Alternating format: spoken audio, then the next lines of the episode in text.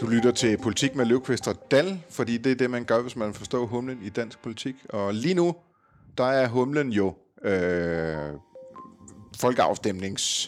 folkeafstemningen, der foregik i går. Vi optager torsdag.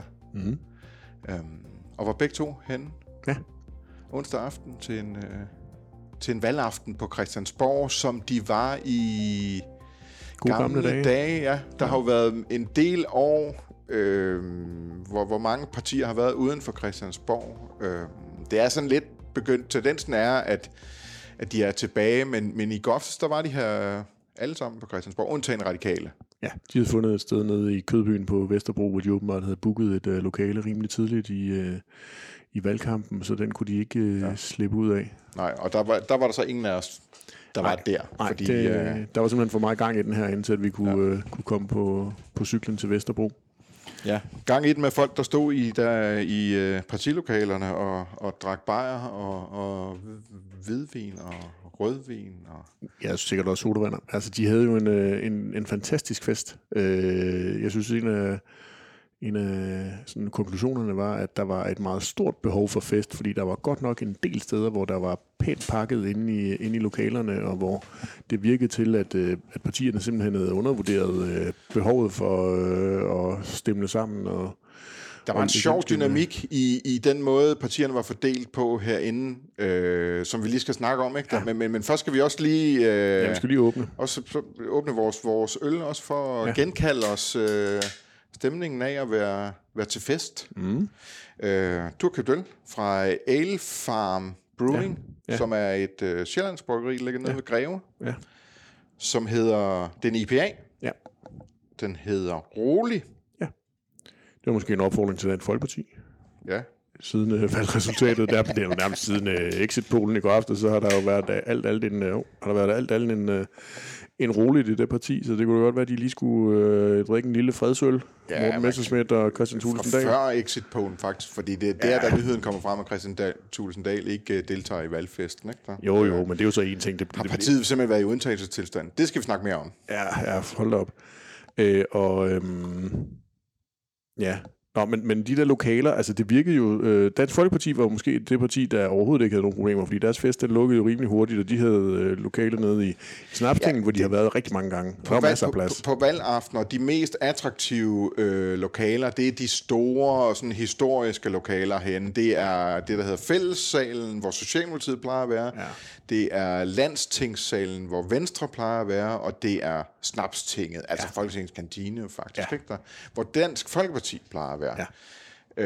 Det er sådan, at partierne vælger lokaler på sådan en aften efter partistørrelse. Altså, det er første vælgerprincip. Der er åbenbart ingen af de store, der vil være i de gode lokaler den her gang. I stedet for at være nogle meget små lokaler, hvilket jo gjorde, især hos Socialdemokratiet og Venstre, og også Konservative, som var ude på gangen op ved deres sekretariat.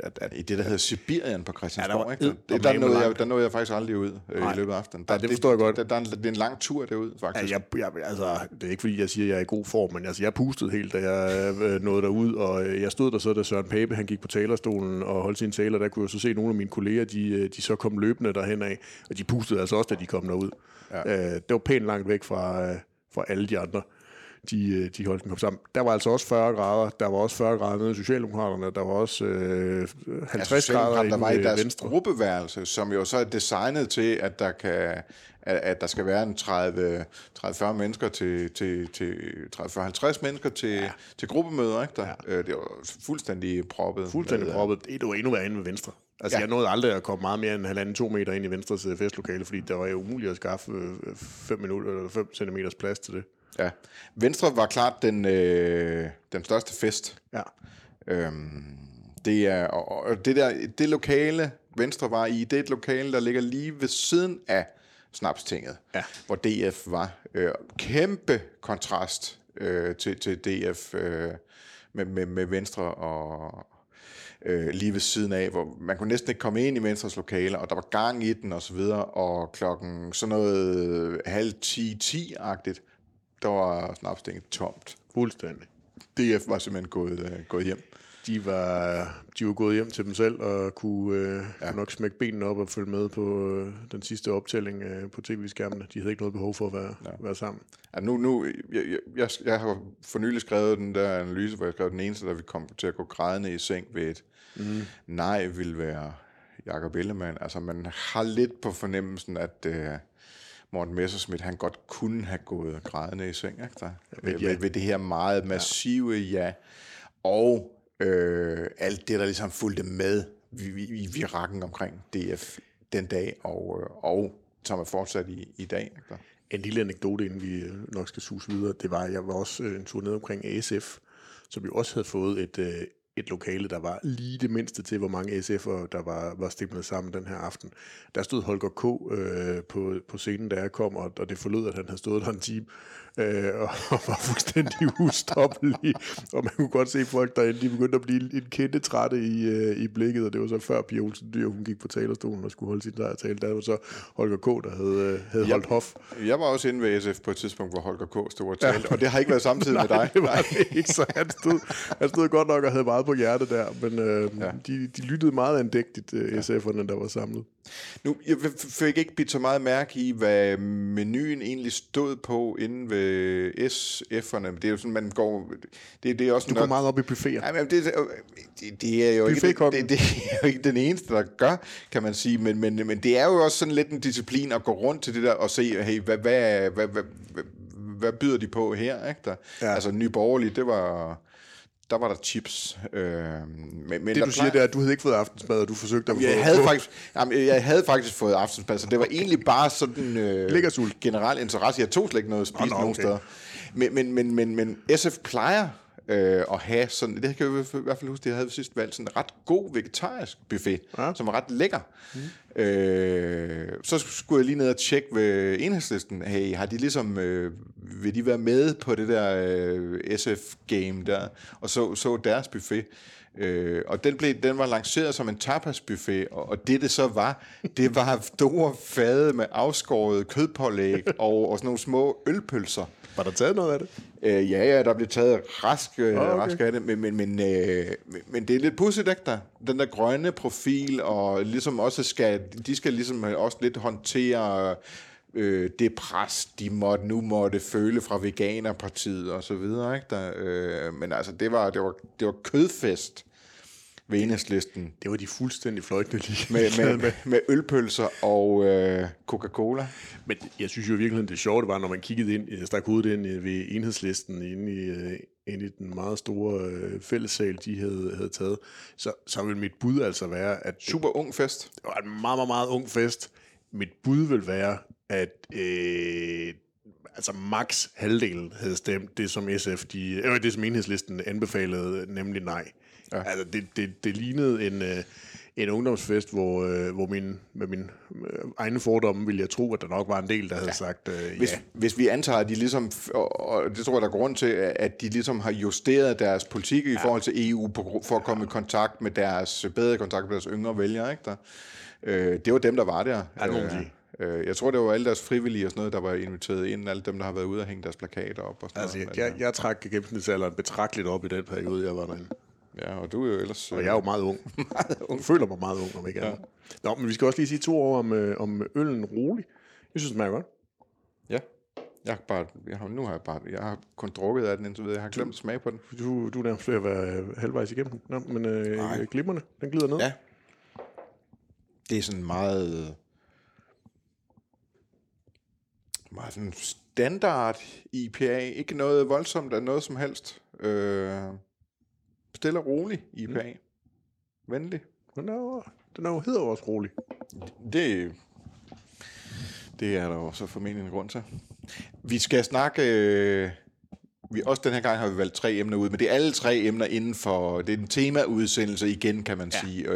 Så det, vi er inde i folkestemning, afstemningsuniverset. De 3 ting, vi ligesom tager udgangspunkt i, det er det her historiske ja, og hvad det betyder for især Ellemann. Det er Messerschmidt-magien, der tilsyneladende er forsvundet. Og så det sidste, valgrygter tager til. Det er spændt på at høre, hvad du Det er dig, der har valgt de emner. Jeg er spændt på at høre, hvad det er for nogle valgrygter, du hører. Hvad vandrørene siger. Ja. Hvis du også er lige så digital som Kasper Dahl, så kan du faktisk tegne et digitalt abonnement på Avisen Danmark. Hver dag får du de vigtigste historier fra hele Danmark, inklusiv politiske analyser og interviews fra Christiansborg. Ellemann. Ja. Vi har været lidt rundt om de gange i podcasten. Han gik ikke grædende i seng. Nej, det gjorde han ikke. Han gik i seng med armen over hovedet. Vi har jo været lidt rundt om... Hænderne over dynen. Nej, det antager jeg. Lad os bare komme videre. Men vi har været lidt rundt om det. Altså, jeg synes jo virkelig, at han er vokset i den her valgkamp, og Venstre har ført en rigtig fin valgkamp, hvor de både har fokuseret på et ja, og også har dyrket den platform, de har fået til at markedsføre Ellemann som partiformand og det borgerlige svar på en statsministerkandidat, i hvert fald det eneste officielle, statsministerkandidat, jeg har på nuværende tidspunkt. Men hvordan ser du Ellemann efter den her periode, hvor han jo i langt overvejende grad har været på hjemmebane? Nå, men alt det der, som vi også har sagt hele vejen igennem, altså det der, hvor godt det er for ham at være på hjemmebane, ja. Og hele tiden udtale sig om noget politik, hvor han ikke skulle ligesom vende den. Hey, hvad mener jeg egentlig her? Og, altså, han har kunnet tale direkte fra hjertet hele tiden. Ikke der? Ja. Og det er bare mega godt for politikers troværdighed. Ikke der? Ja. Der er han virkelig vokset op. Og du ved, der er blevet gjort lidt grin med det der med, at han altid lige skal gøre opmærksom på, at han har været udsendt i ex-Jugoslavien. Jeg tror ikke, befolkningen derude er blevet træt af at høre om det. Det jeg tror, det er sådan en journalist-ting. Og måske politiknørd-ting. Ikke? Ja. Det tror jeg generelt også styrker ham. Og så må man også bare sige, at i de der blå blok-dynamikker, der styrker det jo ham ikke bare, at han selv gør det godt, og han er på hjemmebane, men det, at altså, Pæbe er jo skrumpet samtidig med. Ja. Pæbe har ikke været på hjemmebane i det her. Pæbe har ikke kunne give lige så rene argumenter. De har ligesom kom i gang med en kampagne, som levnede plads til tvivlen, hvor Ellemann kunne køre sådan den rene linje. Og den der med at levne plads til tvivlen, den virkede enormt godt i starten af kampagnen, synes jeg. Jeg synes, de ramte noget konservativt, men det har så også bare haft den effekt, at han har været lidt diffus, Pæbe. Og det har fået til billedet af ham som en, der tilsyneladende ikke har særlig stærke, ikke altid har særlig stærke synspunkter. Altså, den her folk, det er lidt for radikalt. Ja, men det, kombineret med hans flip-flop og kovending i den der Claus Hjort-sag, der jo også har været i det her forløb, selvom det ikke har noget med folkeafstemning. Og ukrainerloven, særloven for ukrainerne. Også det, ja. Altså, vi har jo haft en meget lang periode, hvor vi nærmest har syntes, det har været til grin, at Pæbe ikke bare han har sagt, at han kommer til at være statsministerkandidat. Ja. Nu er jeg der, hvor jeg tænker, jeg kan sagtens se for mig, at Pæbe slet ikke kommer til at melde sig som statsministerkandidat. Det tror jeg, du forstår. I målingerne. Venstre er markant større end K hver gang. Han har bestemt ikke forbedret forholdet til dem, der skal pege på ham. Liberale Alliance og især Nye Borgerlige undervejs. Så har der været, kristendemokraterne har også ligesom været en faktor i det der, dem er der ikke rigtig nogen, der regner med mere. Det giver ikke nogen point for Pæbe, hvis de, selvom de skulle sige, at vi peger stadigvæk på Pæbe. Det er lige før, jeg næsten ville hælde til, at det er mest sandsynligt, at han ikke kommer til at melde sig som statsministerkandidat, fordi det næsten, altså, vi har været, ting kan have ændret sig helt vildt hurtigt i politik. Lige nu er vi der, hvor det virker en lille smule latterligt, hvis han gjorde det. Ja. Jeg synes i hvert fald, det bliver vildt interessant at se, hvordan at de konservative i den kommende tid er nødt til at prøve at se, hvordan de kan genfinde den der glans og shine, som var omkring Søren Pæbe, fordi den er altså gået noget af ham i løbet af den her periode, og jeg tror helt enig, som du siger, at han har nok ikke følt sig sådan helt tilpas i det her emne og område, plus at Jacob Ellemann har været totalt meget på hjemmebane, og i den grad har udnyttet muligheden til at... Pæbe har også selv en mere splittet vælgergruppe. Ja, ja. Han har haft en ungdomsorganisation, der har været imod ham, og han har engang selv stået for at være imod og fjerne forbeholdene. Ikke? Men vi skal bare lige stadigvæk huske på, at de målinger, der lå bare for et halvt år siden, når det handlede om snart sagt alle politikområder, hvilken statsministerkandidat fra Blå Blok folk de så foretrak, der lå Pæbe altså markant i toppen, og Jacob Ellemann han lå og rallede rundt, og Lars Løkke var på mange områder mere populær. Det kunne anderledes, hvis de blev lavet nu. Og det kunne være noget super interessant at prøve at se, hvordan har det der flyttet sig. Jeg mener faktisk, at det forsvarsområde var nærmest det eneste, hvor Ellemann, måske i kraft af sin baggrund som udsendt til Balkan, var den, der havde den højeste troværdighed blandt partilederne i Blå Blok. Og det bliver altså meget spændende at se, om hvordan det ser ud blandt vælgerne nu. Som jeg husker det, så havde han den højeste troværdighed, men overhovedet ikke markant den højeste. Altså, det var nogle meget små, i hvert fald forskel til Pæbe. Ja. Det ville være overraskende, hvis ikke han er stukket af. Men for et halvt år siden blev Ellemann jo set som en rookie, en letvægter, en, der overhovedet ikke kunne indtage statsministeriet. Der synes jeg bare, der er kommet langt mere statsmands aura omkring ham, og nu vil han jo formentlig, Venstre vil jo formentlig forsøge at bruge det der er kommet her til at bygge videre på det. Ja, og det har givet ham, det har givet Venstre sådan en opadgående tendens i meningsmålingerne. Så skal vi så bare lige huske på, når vi sidder og taler det op og ned her, ikke? Altså det er stadigvæk... Små procenttal, de har lige. Renset for alt det her, så er det stadigvæk katastrofale meningsmålinger for Venstre, fordi det ligger langt under valgresultatet, som ikke var pralende i forvejen, selvom de var okay. Mens Pæbe jo stadig ligger i betragtelig afstand fra hans valgresultat. Ikke? Der, så sådan... Hvis ikke der var den her med, at forventningerne hele tiden bliver ændret, i dansk politik til partierne. Hvis man ligesom bliver ved med at bare tage udgangspunkt i, hvordan gik det ved sidste valg, så er de jo stadigvæk sindssygt velkørende konservative. Helt sikkert, men der er stadigvæk noget i forhold til, hvad er det for en form, hvad er det for et indgangstempo, du kommer i, når der på et eller andet tidspunkt kommer et valg. Ja. Og der synes jeg bare, at positionerne har skiftet, altså hvor det tidligere var Pæbe, der langt hen ad vejen lå i pole position, så synes jeg, det er Ellemann, der efterhånden er meget tæt på at have indtaget den pole position, og at Pæbe ligesom skal arbejde på at komme op og få den hurtigste omgangstid igen. Ja.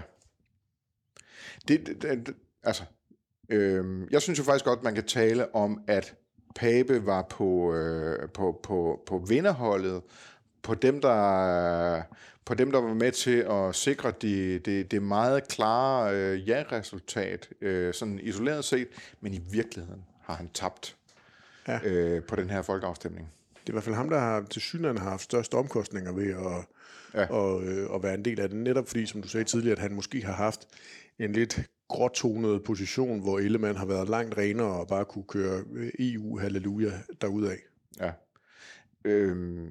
Skal vi lige have Socialdemokraterne med her? Fordi det er jo også en kæmpe sejr for Mette Frederiksen.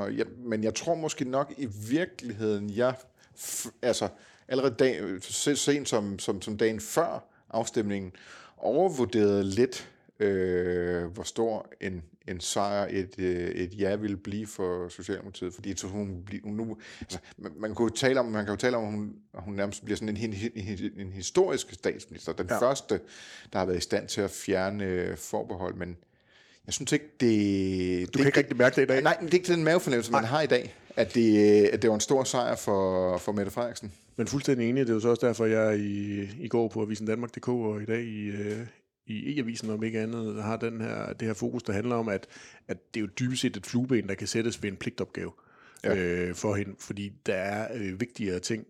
De der EU-forbehold er jo ikke noget, der sådan har været vildt vigtigt i hendes regeringsperiode. Det var noget, hun blev presset til i forbindelse med det nationale sikkerhedskompromis, hvor det var langt vigtigere for hende at få styr på økonomien. Og hvis hun så kunne købe nogle mandater hos Venstre og de radikale især, ved at love den her folkeafstemning, så fred være med det for hende, virkede det til. Men at hun har jo fokus på noget, der er langt vigtigere for hende, nemlig hvordan er det, hun kan komme ind med igen det højeste indgangstempo i en valgkamp, og der skal der bare styr på den der CO2-skat, der skal styr på den der hjælpepakke, hvor hun har lovet i hvert fald 5.000 kroner i forhøjet ekstra ældrecheck til dem, der nu modtager det. plus hun skal have overstået den der minkkommission, der kommer på et eller andet tidspunkt i løbet af juni. Ja. Det er langt, langt vigtigere for hende, end om det var blevet ja eller nej i går. Ja. Det man kan sige, at det vigtigste er næsten, at hun undgik et nederlag, ikke der? Så hun ikke skulle gå fra et nederlag til en minkkommission, ikke der? Det er rigtigt. Men altså jeg synes på den også måde har hun fået afmonteret noget, der ligesom kunne ligne en sliske. Ja. Jo, det har du ret i. Og det er også vigtigt. Jamen, helt sikkert. Jeg synes jo bare stadigvæk, at når man kigger på den valgkamp, der har været, og når man kigger på den stemmedeltagelse, der har været, så virker det jo ikke som om, at det her er noget, der sådan har holdt danskerne søvnløse, og noget, der er blevet diskuteret, når man har mødtes i weekenden med ens venner og familie. Altså, det har mere haft karakter af pligtstof. Ja. Og på den måde tror jeg måske også, at effekten, det vil have, hvad enten du bliver ja eller nej for statsministeren, er minimal. Der er altså nogle, hvor det har haft langt større betydning, fordi de så har været ringere og kørende, for eksempel Jacob Ellemann. Ja, men der er også noget paradoksalt i, hvis jeg har ret i min analyse af, hvorfor jaget blev så stort. Så er der lidt noget paradoksalt i, at Ellemann med den rene vare og EU-strømperne og fuld gas på begejstringen, er ligesom blevet ansigtet på jagtkampagnen. Jeg tror jo, det er... Jeg tror dybest set, det er Mette Frederiksens strategi, der har sikret størrelsen af jaget, den der med at tage foden lidt væk fra gaspedalen og være lidt, ikke være så aggressiv, ikke gøre det til et spørgsmål om himmel og helvede, men ligesom udstråle, at går det den anden vej, så skal vi nok også klare det hele, og så vigtigt er det heller ikke. Og så er det også, at det lykkedes for statsministeren at holde Sofie Carsten Nielsen i kort snor. Ja. Altså, det virkede jo nærmest som om, at det var befrielsens øjeblik for Sofie Carsten, da hun stillede sig op på talerstolen i Kødbyen, og endelig kunne fortælle, hvor begejstret hun var. Og fordansede bag hende og så videre. Ja. Det var så pragtfuldt at se den glæde, de radikale kunne udvise over for afskaffelsen af forsvarsforbeholdet. Men kan vide, om ikke det er en pris, Sofie Carsten Nielsen har betalt i forhold til at ligesom komme igennem med at få afstemning i det hele taget. At det ligesom var at indgå en pagt om, at okay, skal du så styre dig? Så skal du ikke skræmme vores vælgere væk. Jo, helt sikkert, og Sofie Carsten er jo også kvik, så hun ved jo godt, at hvis hun gerne vil ind i en regering, der vil være socialdemokratisk ledet, så er det måske heller ikke der, hvor hun skal udvise den helt store EU-begejstring, fordi Socialdemokratiet er ikke et EU-begejstret parti. Det er et forholdsvis skeptisk EU-parti. Men nu vil de gerne af med det her forsvarsforbehold af mange forskellige årsager, især fordi der var krig i Ukraine. Ja, man kan sige, hvis man kunne frigøre sig fra, hvordan brikkerne normalt falder ned, så kan man nærmest karakterisere det socialdemokrati, vi har i dag, som nationalkonservativ, ikke? Jo, det vil jeg godt være med på. Nå, Kasper Løvkvist. Ja. Dansk Folkeparti. Mm. Der har jo været et par uger, måske, hvor vi ikke sådan har snakket om nedsmeltningen, og hvor vi jo nærmest har rost Morten Messerschmidt for at køre en ganske habil nej-kampagne. Det lykkedes så ikke rigtigt for ham at få den presset op over de 40% af danskerne, der vil sige nej. Og det var jo en...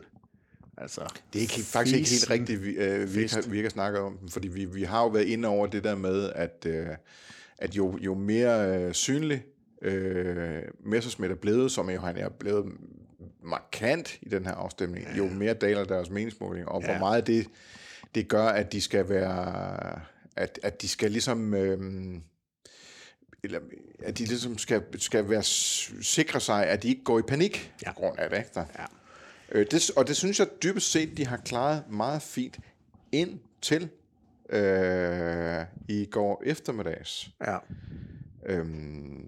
Hvor der var jo, jeg kan ikke engang huske, hvilket medie der kom først, men der var nogen, der ligesom satte sig for, og de skulle måske lave en aftale med Christian Thulesen Dahl om, hey, kan vi lave et interview i løbet af aftenen, og så videre, og så får at vide, at Christian Thulesen Dahl møder slet ikke op til Dansk Folkepartis valgfest, med den begrundelse, at at de i hans familie har en tradition for at samles hjemme ved dem selv på valgaftener. Og så siger han så, at det har de ikke kunnet siden 1994, ikke der? Det er en fantastisk tradition, må man forstå. Man kan også deraf konkludere, at den egentlige familietradition, de har, det er Christian Thulesen Dahl. Ikke er der. Ikke er der. Det er rigtigt.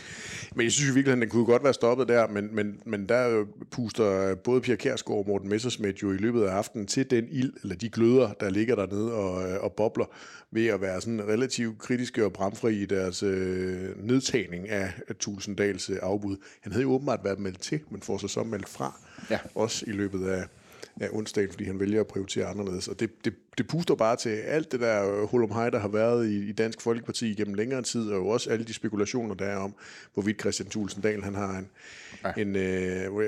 hvorvidt han er langtidsholdbar i Dansk Folkeparti-projektet, eller om han snart skifter hæft og hest og hopper til Inger Støjbergs mulige parti. Ja, og det har virkelig, altså det har haft en markant effekt på partiet. De havde gruppemøde i formiddags, hvor jeg gik op og stillede mig sådan, ventede på, at de kom ud, for bare lige at kunne tale lidt med nogle af dem. Der er simpelthen ingen af dem, der ville sige noget. Det kom ud fra gruppemødet, og de skulle hastigt videre, og de kom ud med sådan en helt anden stemning, end de normalt gør. Altså det er tydeligt, at det her er noget, der har ramt dem hårdt, at de oven i nederlaget også skal ligesom have en genopførsel af det cirkus, vi så dengang Christian Thulesen Dahl annoncerede, at han ville føre valgkamp sammen med Inger Støjberg. Ja. Det blev taget ekstremt aggressivt imod i partiet, og de begyndte straks at snakke om fjendtlig handling, og ikke til citat nogen steder, men tale om at fratage Christian Thulesen Dahl ordførerskaber, fratage ham muligheden for at stille op til Folketinget igen næste gang. Altså de var inde i de der overvejelser. De gik ikke til at snakke om eksklusion, fordi der ved de godt, at det skridt vil de ikke tage. Der har vi set en genopførsel af det den her gang, men hvor de har lært lidt fra sidst. Og baggrunden for det er jo, at især alle i Dansk Folkeparti er ret sikre på, at Christian er på vej til at gå sammen med Inger Støjberg i stiftelse af et nyt parti. Altså en decideret fjendtlig handling, ja, mod Dansk Folkeparti, og meget, meget, meget, meget værre for dem, end at tabe en folkeafstemning, hvis det sker. Altså et nyt højrefløjsparti vil jo potentielt kunne tage den sidste luft og energi ud af Dansk Folkeparti. Ja, og ikke bare et nyt højrefløjs parti, som de jo ligesom har oplevet at blive ramt af med Nye Borgerlige, men et nyt højrefløjsparti, der meget mere præcist ville skulle ramme ind i kernen af hvad DF er. For, altså du laver jo et radioprogram med Inger Støjberg en gang om ugen, med blandt andet Inger Støjberg. Det blå hjørne på Radio 4 fredag kl. 11.05. Yes.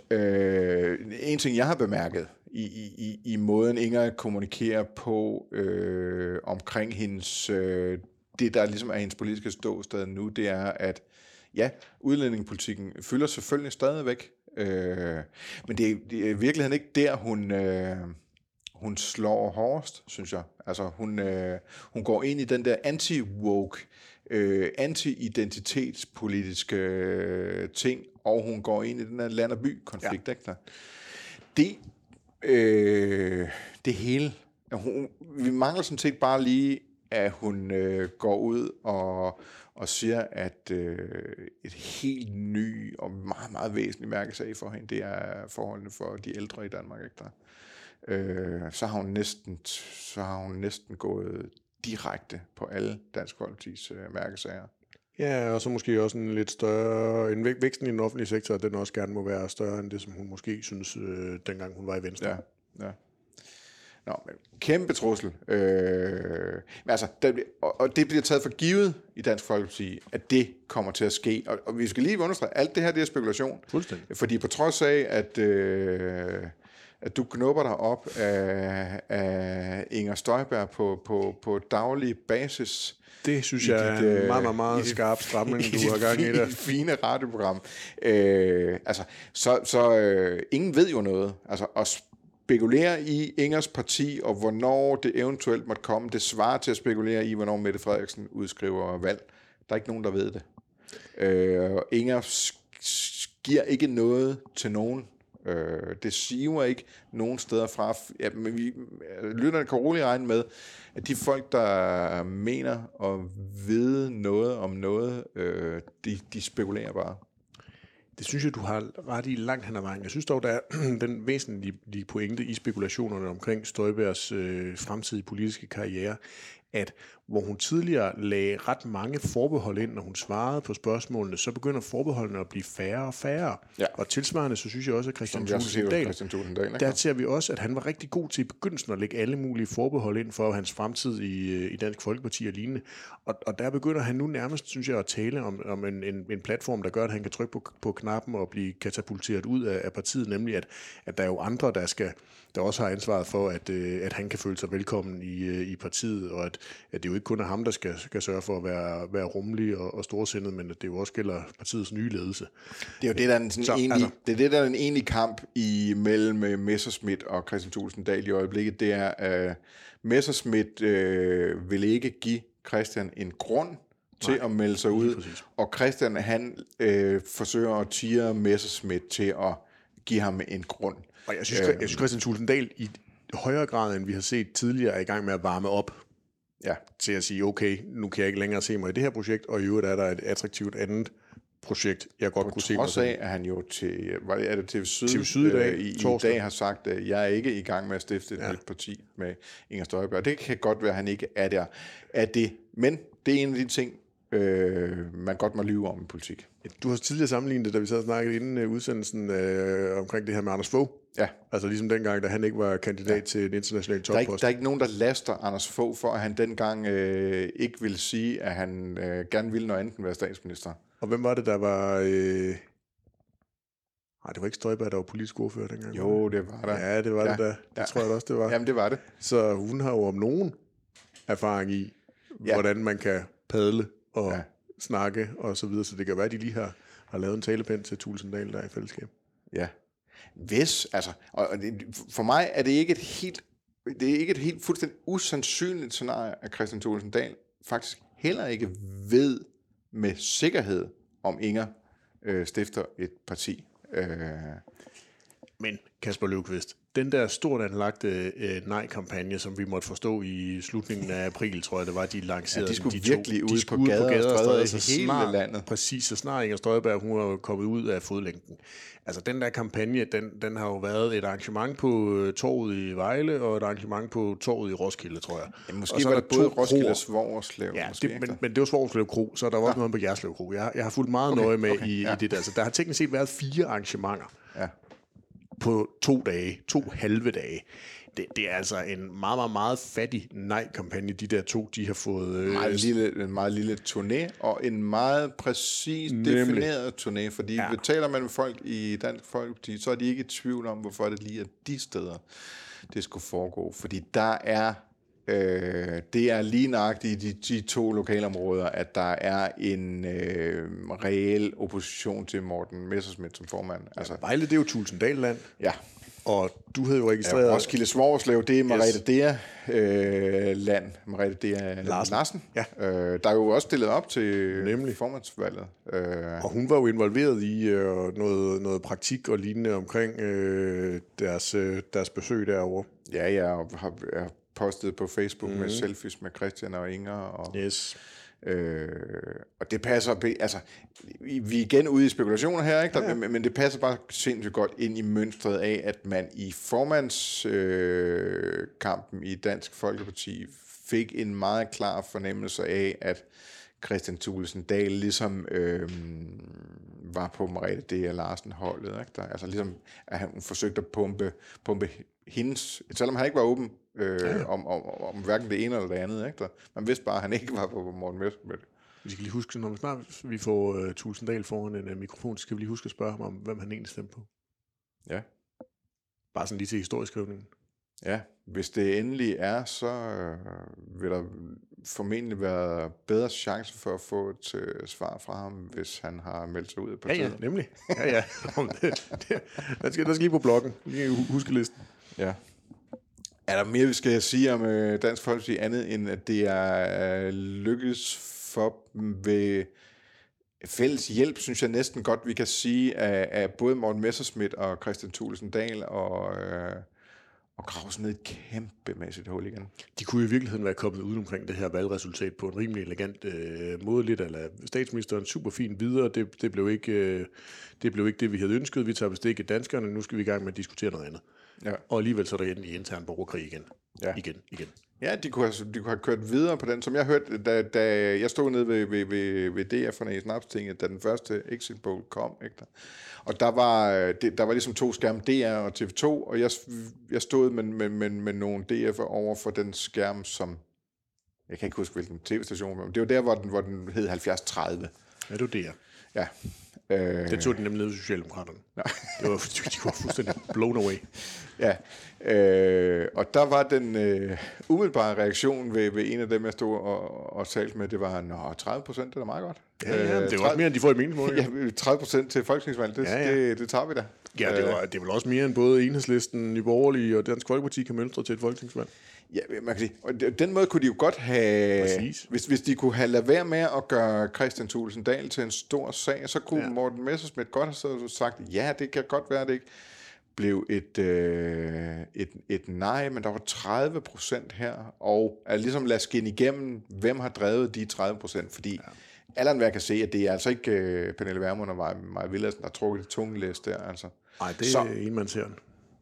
Så for en enmandshære 30%, det kan man da godt sælge som en sejr, hvis man gør sig lidt umage med, hvordan man kommunikerer det. Det er da muligt. Valgrygter. Ja, du siger, at valgrygter tager til. Ja, men altså du ved, den der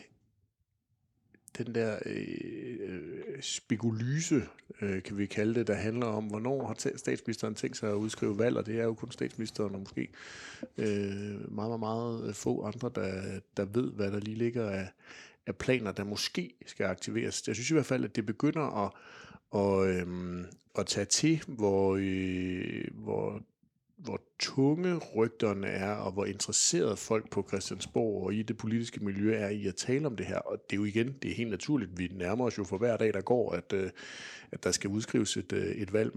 Men den der idé om at lave et relativt hurtigt eller tidligt folketingsvalg i en sensommer efterårsperiode, synes jeg bare vokser. Og jeg får i hvert fald flere og flere gode input til, hvordan en analyse af det kunne skrues sammen fra både røde og blå, der tænker. Og det er spørgsmålet er jo stadigvæk, om det er ønsketænkning, at folk de bare gerne vil have et hurtigt valg, eller om det rent faktisk kunne give mening for statsministeren at gøre det. Og jeg synes da, der er sådan efterhånden pænt mange tungtvejende argumenter for at kunne gøre det, og omvendt kan man jo altid finde argumenter for at sige, fint nok, vi fortsætter og få lavet en finanslov i løbet af november-december og få holdt en nytårstale, og lad os da komme et godt stykke ind i 2023, så vi er endnu tættere på den endelige deadline i begyndelsen af juni. Ja, altså jeg synes, der er to vigtige argumenter, der taler imod et forholdsvis hurtigt valg. Rwanda, asylsystem i Rwanda. Jeg tror ikke på, at der bliver udskrevet valg, før der enten er en aftale, eller de kan sige, at der er noget på skinner, så hvis vi får lov til at blive siddende i kontorerne, så kan I se den her plan, vi har, og vi kan love jer, at vi gennemfører den. Ja. Fordi vi ved, hvordan den skal fungere. Det tror jeg er vigtigt. Jeg læste for nylig, at briterne i løbet af juni, hvis nok har tænkt sig at sende de første afsted til det system, de er i gang med at få sat op med Rwanda. Ja. Og det kan jo godt være, at det altså nærmer sig. Ja, men man kan sige, at den britiske aftale har jo ligesom løftet realismen i projektet. Ja. Og så en anden ting, som jeg synes er sådan lidt underbelyst, når man snakker valgrygter. I går eftermiddag, så man ligesom skulle få tiden til at gå ind i løbet af, mens folk var ude i stemmeurnerne, og man bare venter på, inden du skulle i buffeten. På valgfesten, sad jeg og snakkede med sådan to fremtrædende socialdemokrater, som havde den der tænkt nu, hvis hun udskrive valg i aften. Ja. Og det var sådan... En Torto Krav med light. Jamen, det var med frygtelig stemme, ja. At det siger det. Og det er for mig et tegn på, at Socialdemokratiet er faktisk ikke klar til et hurtigt valg. Hvad skal de gå til valg på? Altså, hvad er den platform, som Socialdemokratiet skal gå til valg på? Altså, vi så Mette Frederiksen under afslutningsdebatten nærmest lyse op, da hun på et tidspunkt kunne sige, nå, så bliver det kommende valg, altså en folkeafstemning om Arne. Ja. Det bliver det ikke. Den er ligesom lagt i... De vil stadigvæk, selvfølgelig vil de prøve at gøre det til et spørgsmål, om Arne-pensionen bliver bevaret, men DF vil bevare den, og så vi ikke Radikale i Børsen her den anden dag være ude at sige, at de er ikke på jagt efter Arne-pensionen. Mm. Altså, jeg har svært ved at se. Det kan godt være, at de har noget i skufferne, og de har nogle planer klar og sådan noget, og de har noget...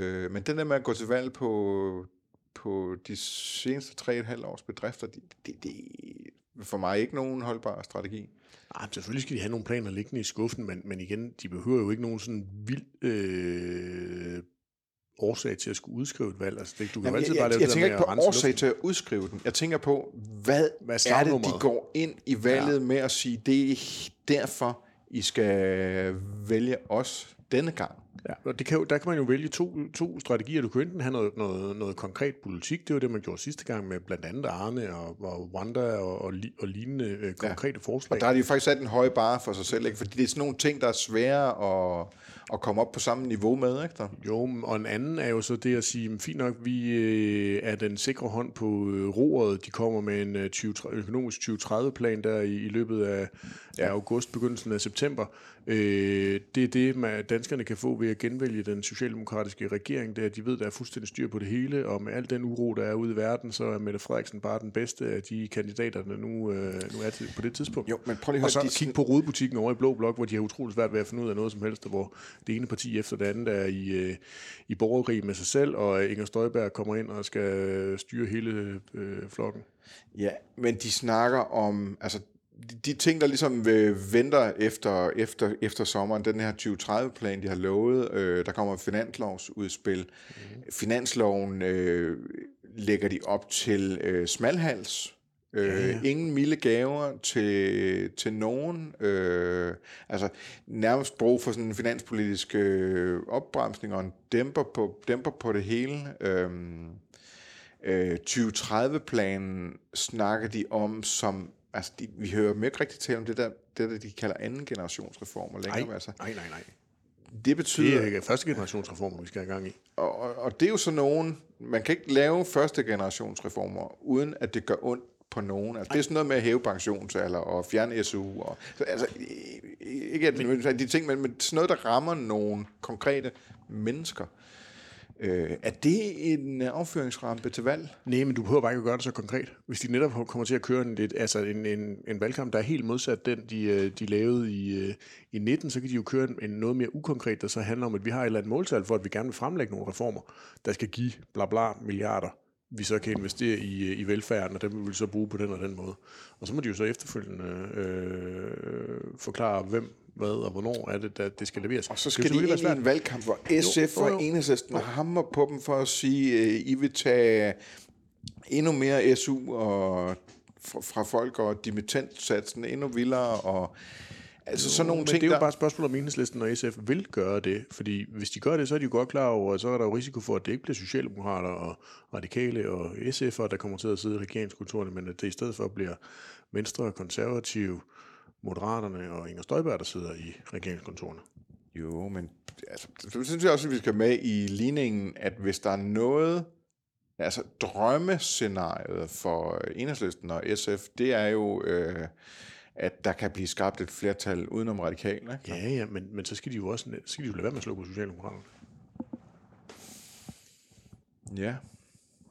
De skal jo lade være med at lave det, de konservative gør over i Blå Blok. Det skal de jo lade være med at gøre i Rød Blok. De skal jo lade være med at kannibalisere på sig selv. Hvem fanden skal SF og Enhedslisten ellers kannibalisere på? de skal jo sørge for at hjælpe Socialdemokraterne og de radikale med at trække, eller i hvert fald hvis de skal have Rød Blok op og stå uden radikale, så skal de jo hjælpe Socialdemokraterne med at blive så store. Prøv du lige, nu vi sidder på 4. sal herover i Provianthuset, hvor vi har Enhedslisten siddende nede på 3. sal. Sammen med de radikale. Prøv lige at gå ned til Enhedslisten og fortælle dem, at de skal komme i gang med at hjælpe Socialdemokraterne med at trække stemmer hen over midten. Jeg vil ikke at slå på dem. Vil ikke at lave ballade. Hvor skal de have deres stemmer fra så?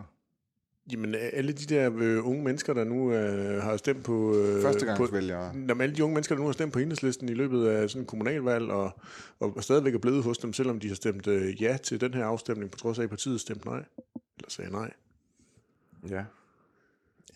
Jeg kan ikke se for mig en Enhedslisten gå ind i en valgkamp uden ambitioner om at hive stemmer fra både Fri Grønne og Alternativet og veganerne og SF og Socialdemokratiet. Jeg glæder mig så meget til alle de næste mange podcasts, vi skal lave, fordi der kommer til at være rigelig valgstrategi at dykke ned i. Ja. Og vi bliver jo ikke enige. Hvornår kommer der valg? Det ved jeg ikke. Nej, det ved jeg heller ikke. Det er fordi, det er det bedste svar på det spørgsmål. Mm. Jeg plejer altid, når folk spørger mig, så kan det kan godt være, at de kan klemme mig til at komme med en mening om, hvornår der kommer valg ud, men så følger det straks op med, men de kunne lige så godt spørge en brandhane. Okay. Fordi, altså, selv os, der følger politik helt vildt nært og til daglig, vi ved jo ikke en skid om det. Du sover med støvlerne på? Nej, jeg er jo en af dem. Jeg synes, det var fedt, hvis hun havde udskrevet valg i aftes. Fordi sådan, det gider jeg godt have en valgkamp, hvor vi bare buller ind i den, og ingen har nået at forberede noget, og vi bare må tage det, som det kommer. Ja. Det kan jeg godt lide. En rigtig western-valgkamp. Ja. Ja, den, der skyder først. Yes, fedt. Jeg drikker ud. Det gør jeg også. Mm. Og der har vi jo det fine princip i podcasten, at den slutter, når glasset er tomt. Ja. Ja. Skal vi slutte af med et par om øl? Det her, det er sådan en af de der, og vi drikker, den øl, vi har drukket den her gang, det er den her IPA, der hedder Rolig fra Ale Farm. Det er sådan en, der er på samme måde i slutningen af, når man drikker den som i starten, ikke der? Det var god. Glimrende standard, dejlig IPA. Altså, nu synes jeg igen, du er i gang med at underkende den store indsats, jeg lægger i at udvælge øl ved at kalde det for en standardøl. For mig er det jo sådan en øl, hvor man kan sige, jeg vil gerne have en mere. Ja, men det er dybest set også det, jeg mener med det. Men det er jo, altså, det er jo ikke en standard. Det er jo ikke en metervare. Nej. Jeg bruger standard som sådan en modsætning til en vild øl, ikke? Eller dem, du kommer med, eller hvad? Skal vi sige, podcasten er slut? Ja, tak.